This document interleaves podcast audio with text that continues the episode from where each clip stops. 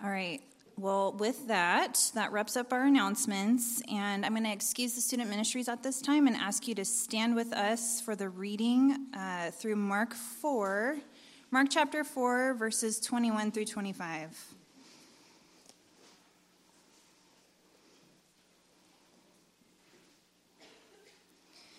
And he said to them, Is a lamp brought in to be put under a basket or under a bed and not on a stand? For nothing is hidden except to be made manifest, nor is anything secret except to come to light. If anyone has ears to hear, let him hear. And he said to them, Pay attention to what you hear. With the measure you use, it will be measured to you, and still more will be added to you. For to the one who has, more will be given and from the one who has not, even what he has will be taken away. This is God's word. You may be seated. Good morning. Uh, you might have noticed that what was on the screens might have been different from what is in your Bible. So, normally we uh, read and teach from the ESV, but um, I've been kind of going on this journey uh, where I am really frustrated with the ESV because every time we read it out loud, it's just kind of clunky um, and awkward. Uh, I don't know if anybody else feels the same way that I do, but okay, thank you, Kim. Yeah, so um, what we're going to do, especially for Mark, is we are going to actually be reading from the New Living Translation. And the reason we're going to do that is because Mark is a dynamic book, as I'll talk about in a minute. But we kind of want to capture the story and the dynamics of this story as we're reading through Mark. And so, just for this season, we're going to be um, using the NLT, and I'll be referencing ESV as well. But any confusion there, sorry about that. That's why it's happening. Here we go. All right. So, uh, if it is your first time joining us, a little awkward welcome to you. Um, so last year we we spent the whole year uh, doing what was called the Year of Biblical Literacy, and we just took a deep dive into the story of God and the story of the Bible, and it was just a fantastic year, just looking at some of the major themes and characters of Scripture, and really getting a um, you know that thirty thousand foot view of what is the Bible really about. And now, as we come out of that year, uh, the Lord has put it on our hearts to uh, teach through the Gospel of Mark with an emphasis on discipleship. Um, and so we are dedicating this year to deepening our discipleship to Jesus. Um, and as we teach through Mark's gospel, we're going to use it, as Christians have done for centuries, as a template to understand in a deeper way who Jesus is and what it means to be his disciples. So, let's talk a bit about Mark and the Gospels in general. Um, and that's what we're going to do this morning, just an intro to Mark's Gospel. So let's clear up a little confusion. Gospel is a word that means good news. And it's the message of God's kingdom, of his salvation and rescue plan that has been brought about through Jesus Christ. But when we refer to the Gospels, we are actually talking about four early church documents that record for us the story of Jesus and how God has brought about his kingdom, his salvation, and his rescue through Jesus. So, in church tradition, the first account of the life of Jesus is attributed to Mark or John Mark. It was probably written sometime in the late 40s or 50s. That's my own personal opinion about that. There's some, you know, um, disagreement about that. But the document itself is actually anonymous, but church tradition tells us it was uh, Mark or John Mark. Now, John Mark would have been a young man during the ministry of Jesus, and it's believed that um, it was the mother of John Mark. It was at her home that was in the first meeting places of the early church in Jerusalem. And it would seem that from a, a very young age, uh, John Mark was part of the early Jesus community. Uh, there is possibly a um, little biographical piece of Mark, possibly. Uh, anybody read that passage where Jesus is in the garden? He's being handed over to the religious leaders by Judas. And in Mark, there's this random story about this young man who's, being, who's wrapped in a garment, and somebody grabs the garment and he runs away naked. It's so weird, right? Like, what? So many people believe this is possibly Mark being like, by the way, I was there in the garden. I'm the naked kid. So maybe, maybe not. Just a funny note. Uh, but Mark, uh, this is not the only uh, part that Mark plays in church history. Mark was cousin to Barnabas and joined Barnabas and Paul on their first missionary journey and later rejoined Paul at some point for further ministry. You can find that in Colossians 4 and 2 Timothy 4. Um, because of this, many have read Pauline overtones into the Gospel of Mark. That, that could be so. Mark was also a companion of the Apostle Peter, and it is believed uh, that Peter, uh, Mark joined Peter in Rome during Peter's last day, and, and, church tradition says that Mark collected the stories of Jesus, particularly from Peter, for his gospel. So, Mark, though, like the other gospel writers, is not just telling us a bunch of random Jesus stories that are thrown together, or just the stories that he could remember and the details that he could remember, uh, nor is he writing a complete biography of Jesus' life. Mark has a definite purpose and message that he is seeking to get across, which we'll talk about this morning.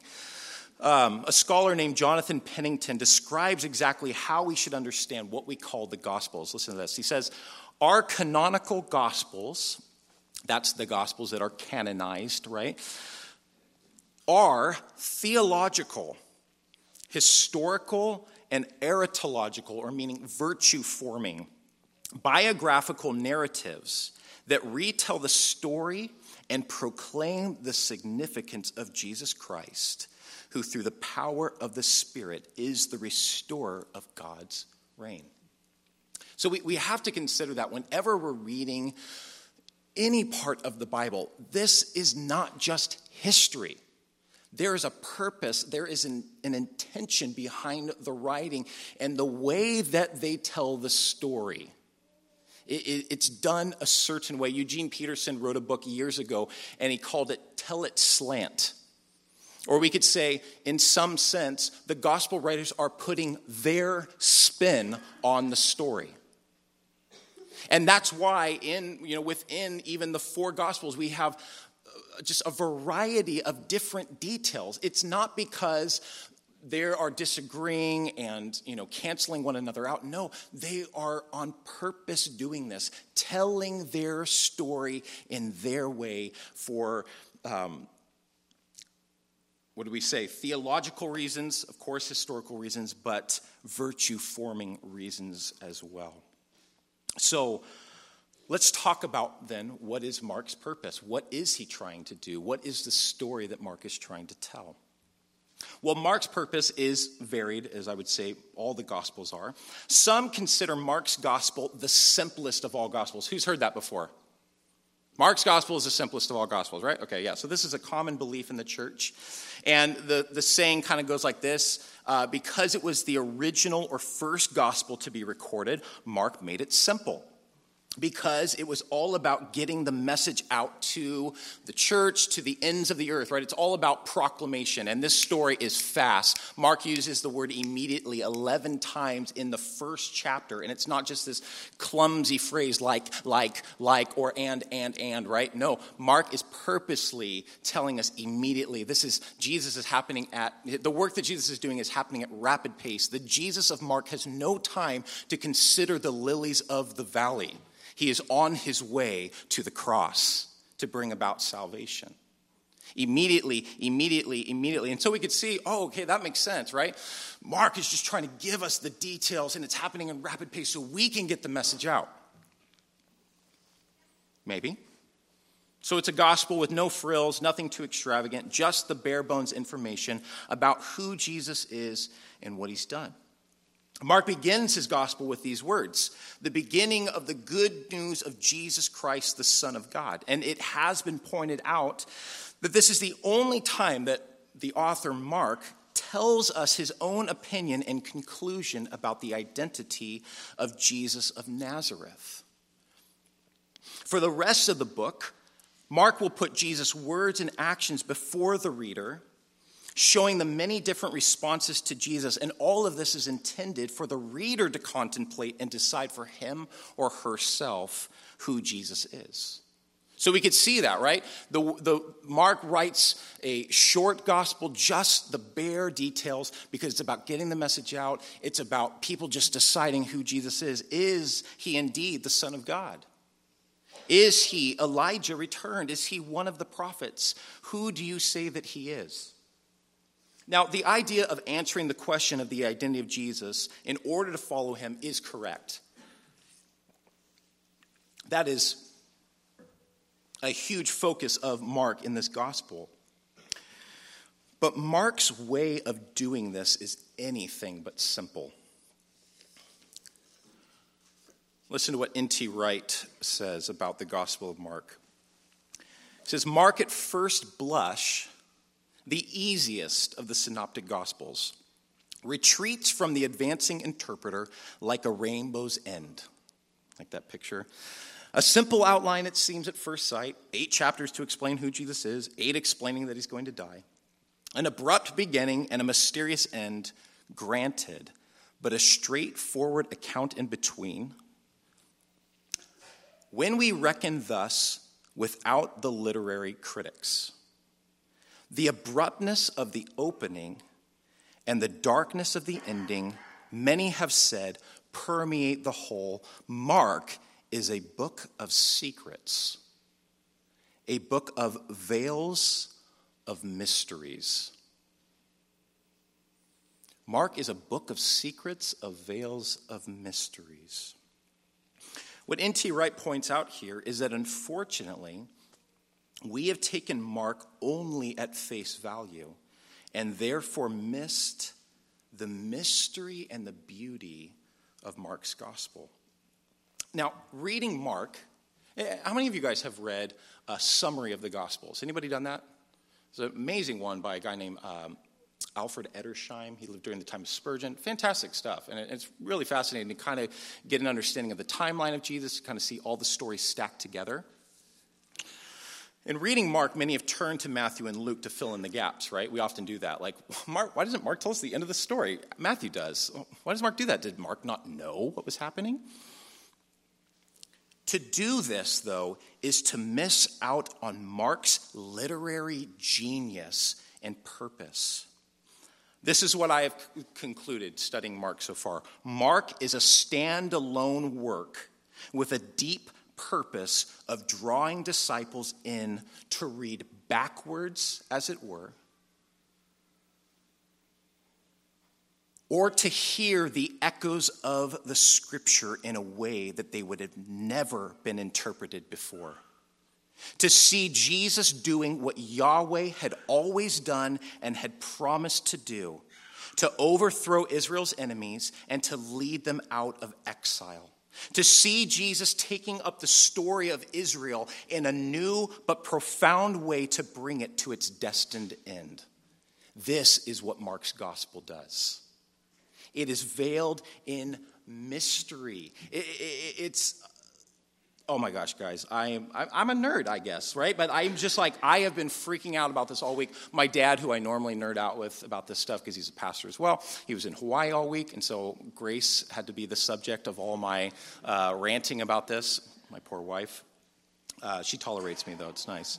Um, but I've just been so excited about this idea because, you know, for so long I've, I've just fallen into this. Oh, yeah, Mark's gospel, just super simple and, you know, just bare bones, you just get through it. No, wow, Mark is filled with beauty and mystery. And I think the Lord has so much for us as disciples as we're going to study this gospel. So let's go on and, and kind of see what I'm talking about here. So, who does Mark believe Jesus is?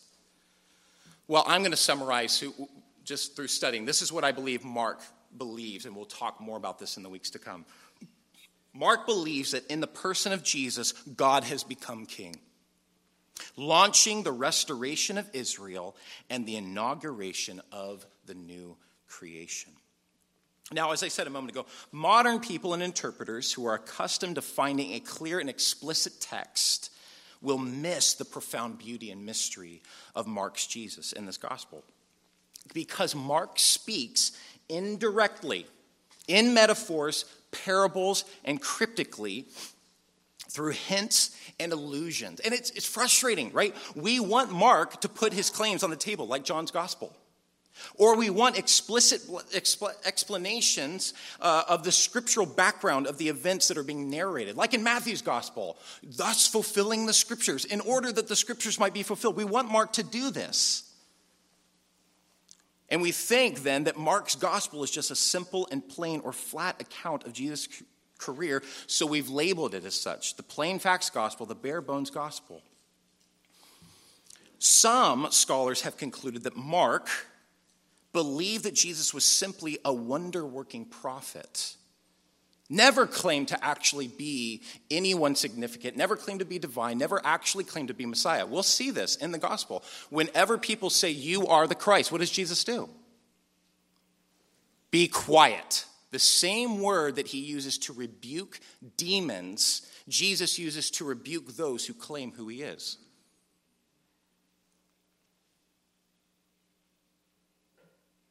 These scholars concluded that what happened was Mark's Jesus never claimed to be Messiah, never claimed to be divine, but over time the myth of Jesus grew.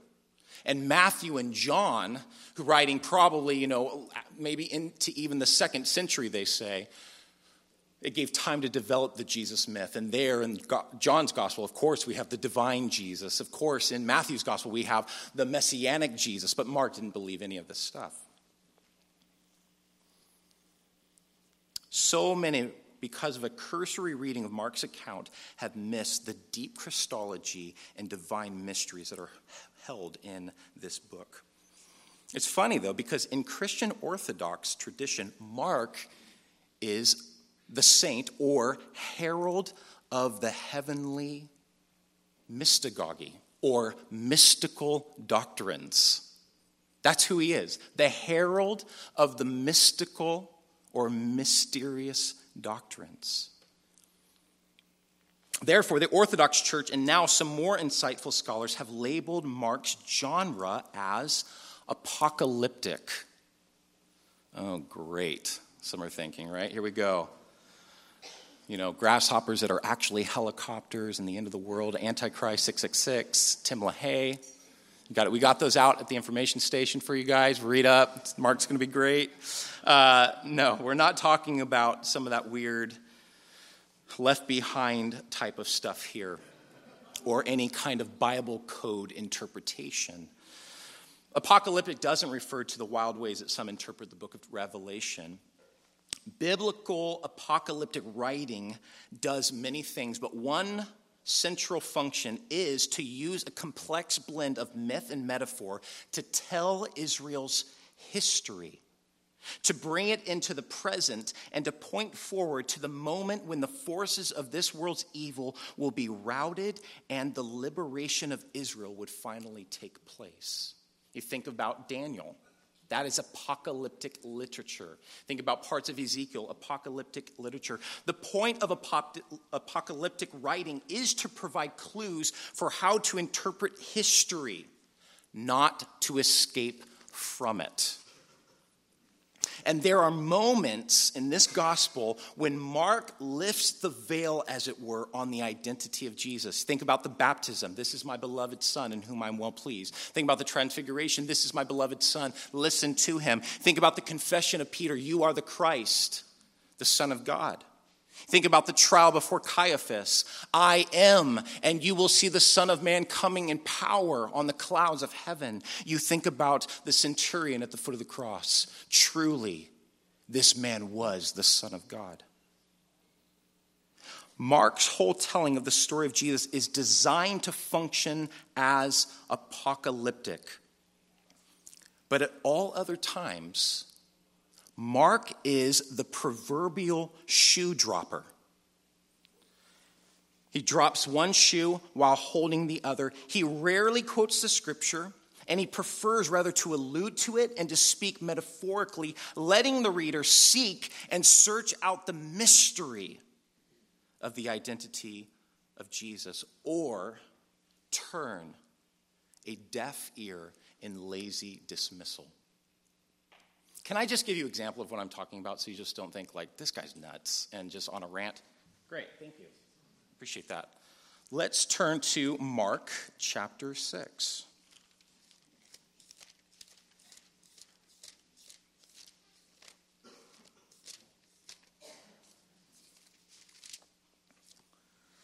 Mark chapter 6, verse 48. How many of you guys are familiar with Jesus, uh, the story of Jesus walking on the water? We're familiar with that story? Yeah, famous Bible story. It's a great story. Mark, though, does something different than any other of the gospel writers do. Let me read it for you. So, Jesus is on the mountain praying. Disciples are on the sea. A big storm kicks up. Jesus sees the disciples rowing all night, sees, you know, the uh, toil that they've given. So, Jesus makes his way to the disciples walking on the water. He comes to them. Verse 48, it says, And he saw that they were making headway painfully, for the wind was against them. And about the fourth watch of the night, he came to them. Okay, he's going to them, right? We can all agree on that? Where's Jesus going on the water? To the disciples. Good, okay. Walking on the sea, it's amazing. Now, this next part. He meant to pass them by.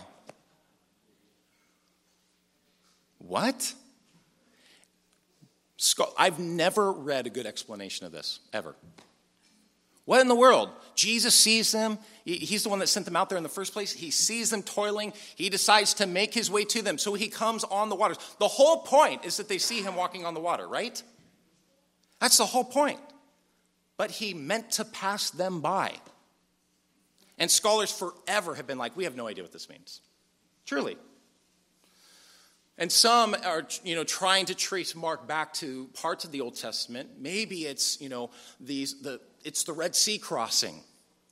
Well, God doesn't walk on the waters in the Red Sea, does he? What happens?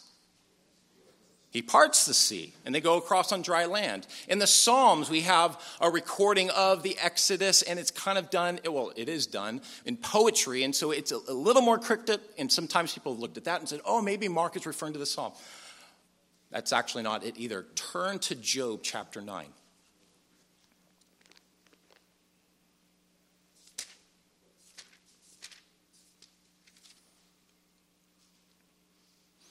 So, you guys probably familiar, maybe even a little bit, with the book of Job. Uh, Job is a man who is suffering greatly, um, but he's a righteous man, so he's suffering injustice and he's having this conversation with his friends about God and God's ways, God's majesty, his power, God's justice and goodness. And so we're in the middle of Job talking about God's power.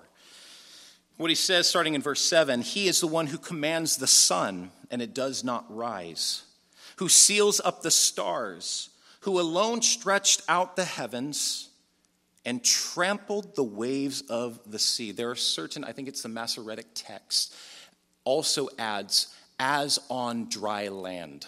So, tramples the waves of the sea. It goes on, though. Who made the bear and Orion, the Pleiades, and the chambers of the south, who does great things beyond searching out, and marvelous things beyond number. Verse 11 Behold, he passes me by, and I do not understand him.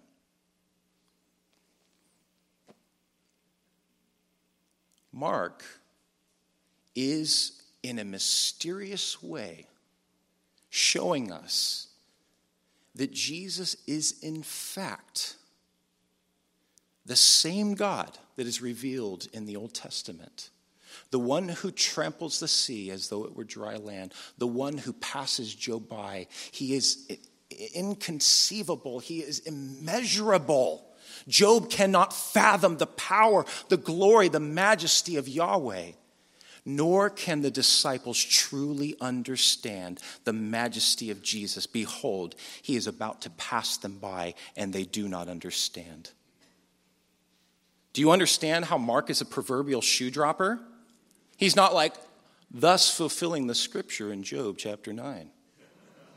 Hey, by the way, Jesus is God. He doesn't do any of that.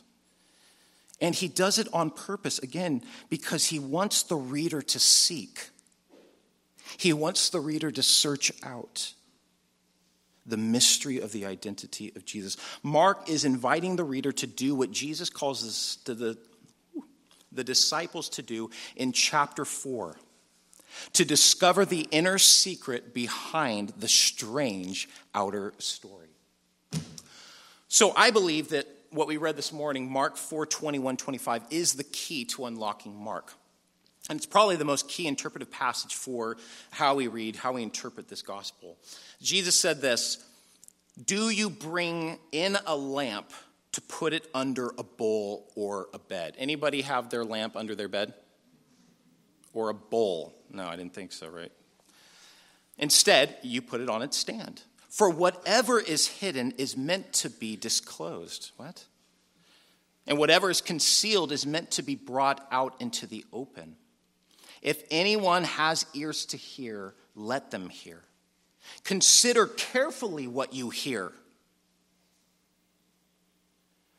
For with the measure you use, it will be measured to you. This is a promise of Jesus. Take heed to what you hear. Consider carefully Consider that word is used many times in the New Testament. One time in particular, it's used by the author of Hebrews when he tells us to consider Jesus. He tells us to consider what Jesus went through, but the word to consider means to study intently, to sit and to, to contemplate, to take in at a deep level whatever the subject might be. So Jesus is telling us consider carefully what we hear. For the measure that we consider, to that same measure it will come back to us, and even more. Whoever has will be given more. Whoever does not have, even what they have will be taken from them. Now, Jesus is saying that his teaching is cryptic on purpose in order to get us to search and seek him. And this is demonstrated in Mark, right? The parable of the sower. Jesus ends by saying, Anyone with ears should listen and understand. And then it's just done. There's another, I think it's Matthew's gospel. Maybe it's Luke's. I should have, I should have looked that up. But I, can't, I think it's Luke's gospel. Jesus gives the parable of the sower, and then he turns to Peter, which is like everybody's confused, right? And he turns to Peter and he's like, let's get out of here. And they ship out, right? And it's like Jesus doesn't stick around for a Q&A, right? he's being cryptic and aloof on purpose because Jesus wants you to mull it over. Don't dismiss it and write it off. Don't have dishonest doubts. Instead, seek Jesus and more will be revealed to you. Think it over. Consider what he is saying. For those who write Jesus off, his works and his words, they will miss out on the revelation of God and the fulfillment of the kingdom of God and the promises of God, which is radical to think about. That the nation, the people that should have known, missed the kingdom of God to a large degree. For those who will, though, doubt their doubts and suspend their judgments and press into Jesus, more will be revealed.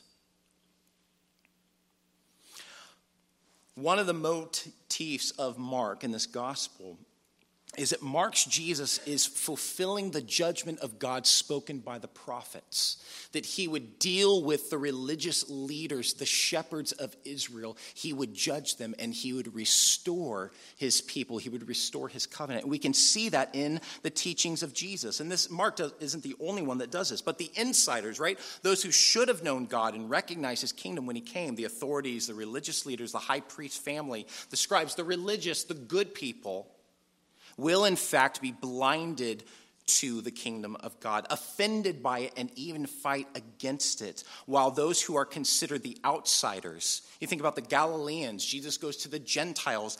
Blind Bartimaeus is like one of the only people in Mark's gospel who actually understands who Jesus is the blind guy. He's like, oh, this is who he is.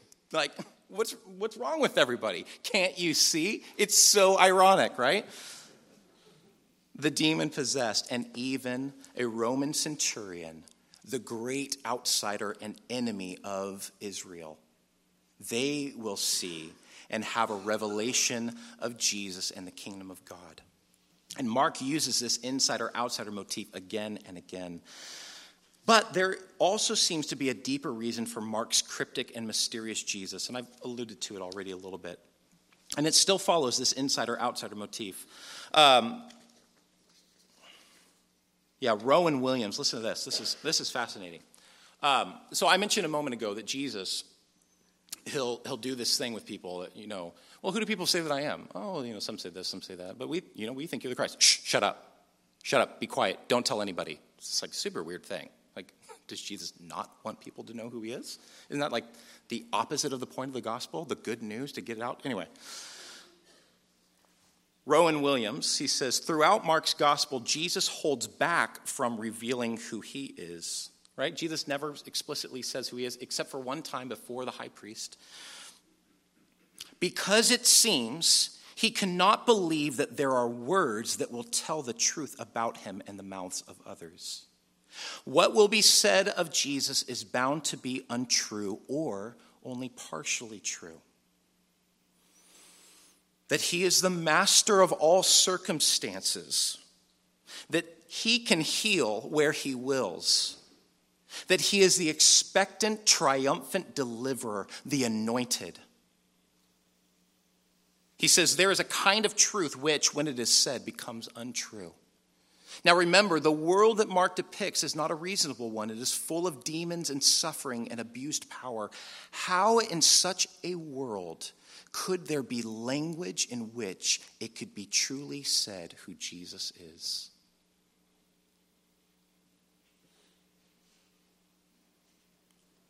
We won't leave it there. Richard Hays replies to this. He says, Mark doesn't leave us in simple silence, though. Mark's answer to this is that there is such language in the stories and symbols of Israel's scripture. If it is misleading or careless of the mystery to say that Jesus is the God of Israel, just as it is not permitted to speak the ineffable name of God figured in the Tetragrammaton, Mark believes there is still a way of narrating who Jesus is by telling stories in which he has the authority to forgive sins, to still storms, to walk on the sea, to feed the scattered sheep as the true shepherd, to make the deaf hear and the mute speak. There is a way to narrate who Jesus is by identifying John the Baptist as the voice in the wilderness who will proclaim Isaiah's gospel message of the end of exile by crying, Prepare the way of the Lord. Many have made the mistake this is not a messianic verse. John the Baptist is preparing the way of Yahweh. It is about the visitation of God, not about the visitation of Messiah. Through the poetics of allusion, Mark gestures toward the astounding truth. Those who have ears to hear will hear. You see why I had a week? So, this is what I've been thinking about. Like, we'll talk about this in, in like dumb people like me terms, right? Like, I do this nerdy stuff, but at the same time, I'm like, what does that actually mean? For me? What does that mean for us? What does that mean just in being a Christian? So I've been thinking about how the church, in some ways, has been too quick to get people, even true devout followers of Jesus, to make the profession uh, an apologetic or even do evangelism without fully knowing and understanding who Jesus really is. Maybe another way that you could put this is like this we are satisfied as mature Christians giving Sunday school answers. Anybody ever feel like that? Let me give an analogy here. It's like people saying, Bob Dylan is a musician you say that, I'm gonna rip my clothes off, like in anger. Like I'm just like, I gotta, I gotta say something about that, you know? Like I, I got something more to say. I got something to add to that. And so here we go, right? I'm gonna do that. This statement is 100% true, okay? I'm gonna, I'm gonna give you that, but it doesn't even begin to tell you what kind or caliber of musician and artist Bob is. Yes, I called him Bob. It doesn't tell you about his significant influence on modern rock, folk, or country. It doesn't tell you his influence on civil rights and his protest songs against the Vietnam War. It doesn't tell you how he has shaped modern American history and culture and that he is the number one recordist artist of all time and so much more.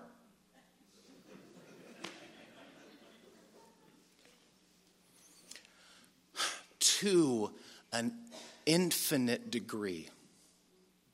When we say things like Jesus is the Christ or Jesus is God, these statements, of course, are 100% true. But in fact, all caps here, they do not even scratch the surface of who Jesus is in all of his fullness. When we do this, we are like, it's like what Job experienced. I had only heard about you before. God, I had a surface understanding, a cursory read, but now my eyes have seen you. I've seen you with my own eyes. We've heard things about Jesus and we think we've got it. All of it. We have no idea what we're talking about and who we are dealing with. But the point isn't to then give up. The point of Mark is to lean in, to shut our mouths and listen, to take in the works and words of Jesus at a deep level, to, to hold this incredible mystery close. This is what Mark is inviting the reader, the student, to do. A true listening and true contemplation of the identity of Jesus that will cause us to lay our hands on our mouths, lest we utter something that is actually beneath the majesty of who Jesus truly is. I mean, do you ever feel like that just in times where, where you think about your own story and what God has done for you? You think about what Jesus suffered there for us willingly on the cross. You think about how he humbled himself from the courts of heaven to the outcast home of Nazareth. You think, Lord God, there are not words enough to describe your goodness, your humility. I, I just, like, words fail, I, emotions fail to express the glory of Jesus Christ.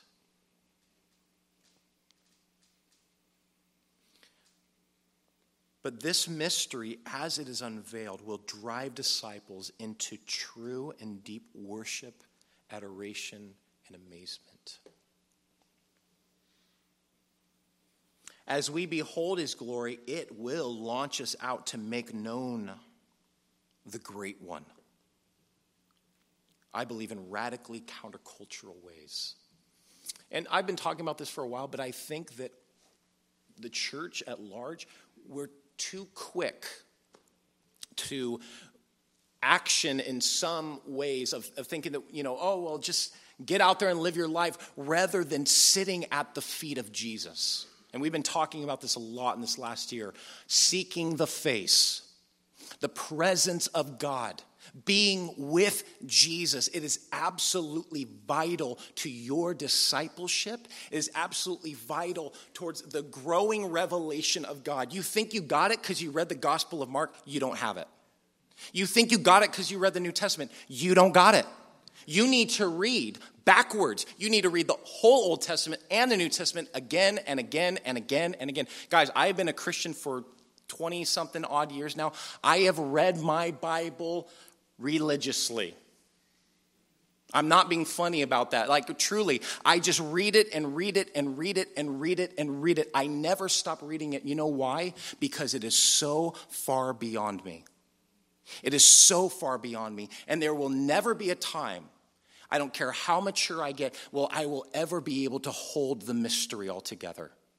God is so far beyond us in majesty, in glory, in power and yet, he is accessible. His truths are accessible to us. His wisdom is for the taking for those who will seek, for those who will listen, for those who will contemplate and consider at a deep level who Jesus is and how through him God has become king and launched the new creation.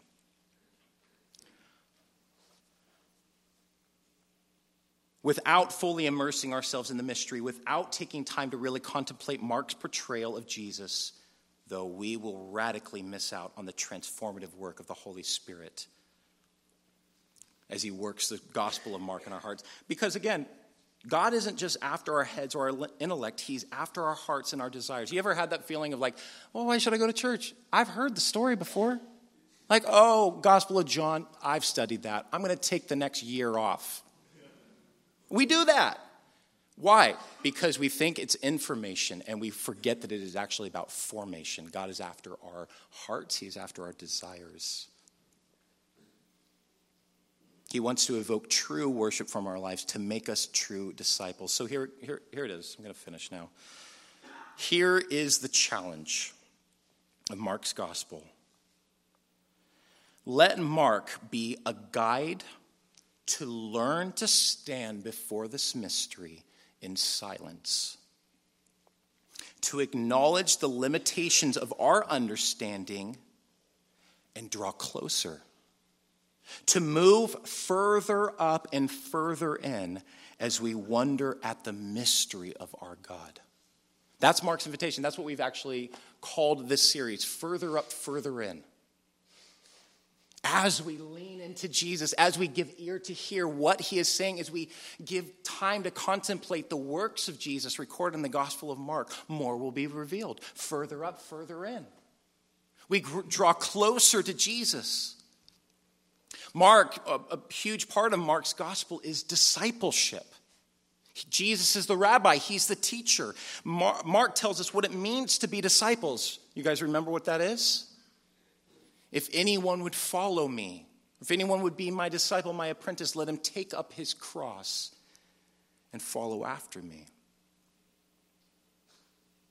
This is a discipleship book, and discipleship is about proximity. It's about moving further up and further in to behold Jesus. And it's only those who will lean in and hold their criticism, suspend their doubts, open themselves up, who will be given the mysteries of the kingdom of God and of the true nature of Mark's Jesus.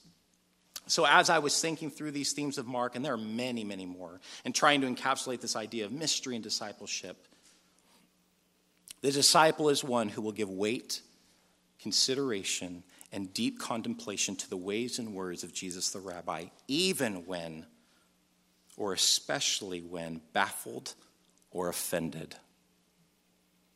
The disciple will seek to have eyes to see and ears that hear, and as they do, more will be revealed. So, in this year, as we study Mark's gospel, I invite you to come further up and further in to the mystery of how, in the person of Jesus, God has become king. The story, as we said, ending our year of biblical literacy, is almost over. The climax has already taken place. Our God is victorious. The new creation has already been launched. And the king will return very soon. And so we're going to give this next year into contemplating how the kingdom of God is already at work in our midst and how we join Jesus as his disciples in that kingdom work.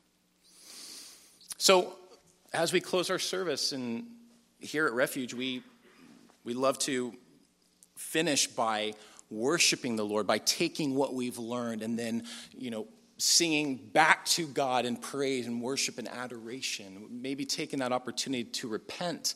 And so this morning we have the table of the Lord. And the table of the Lord is an invitation to any and all who will come, have a meal with Jesus. He invites you into his presence. Maybe you have been guilty of, of, of thinking you've got it figured out You've got Jesus figured out. Okay, yeah, I've got Jesus figured out. I put that in my back pocket, and now, you know, it's about my career, it's about my relationships, it's about all this because I've got that squared away. No, you don't. No, you don't. The true disciple understands Jesus is everything. He's everything. And so maybe that's you this morning. There's an opportunity to come to the table, to return back to Jesus, to tell him, Jesus, I'm sorry. I've undercut you. I have overlooked you. I have not considered you. Bring me to your presence. Bring me into fellowship again with you, to know you at that deep level, to understand and be able to, to comprehend and, in even a small way how you are everything, how all the promises of God are found in you. There's an opportunity for that this morning as we come to the table. There's an opportunity to come home this morning to, as John says in his gospel, to center our lives to make Jesus our home. And so I invite you to do that as we worship the Lord together. And if there are some of you this morning who feel like the Lord has given you a word of encouragement for someone, or a prayer, or some insight, I encourage you to go to that individual and share that with them. Our gathering together is not just about uh, the word preached, but it's about the word um, gossiped among one another. It's about sharing, about giving and receiving. It's about being needy and being needed. And so please have the freedom, know that you have the freedom to minister to one another during this time. So let's worship the Lord together.